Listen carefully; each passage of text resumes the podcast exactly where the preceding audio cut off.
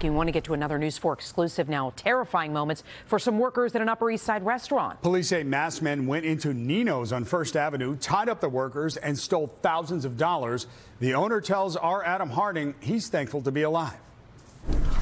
It happened in the middle of the day. Police say two men wearing masks and gloves, armed with guns, stormed inside this Italian restaurant, tied up workers, and made off with thousands of dollars. Tonight, the investigation continues. I was praying to God. Dear God, just save me because I want to see my wife and my kids again.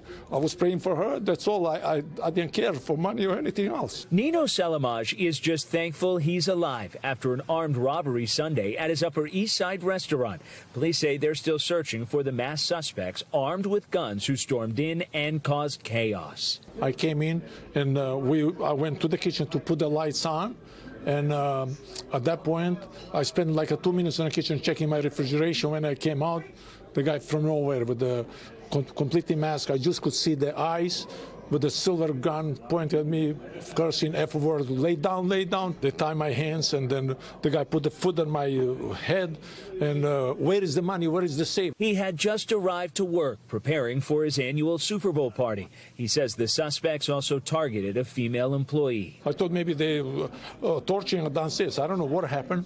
And then they uh, left me uh, to go downstairs to show me what is the safe. Then I see her on the steps. They tie her legs and arms and uh, she was hysterically crying. Nino says the mass suspects ripped out wires and made off with thousands of dollars. Officers arrived quickly, but by then they were gone.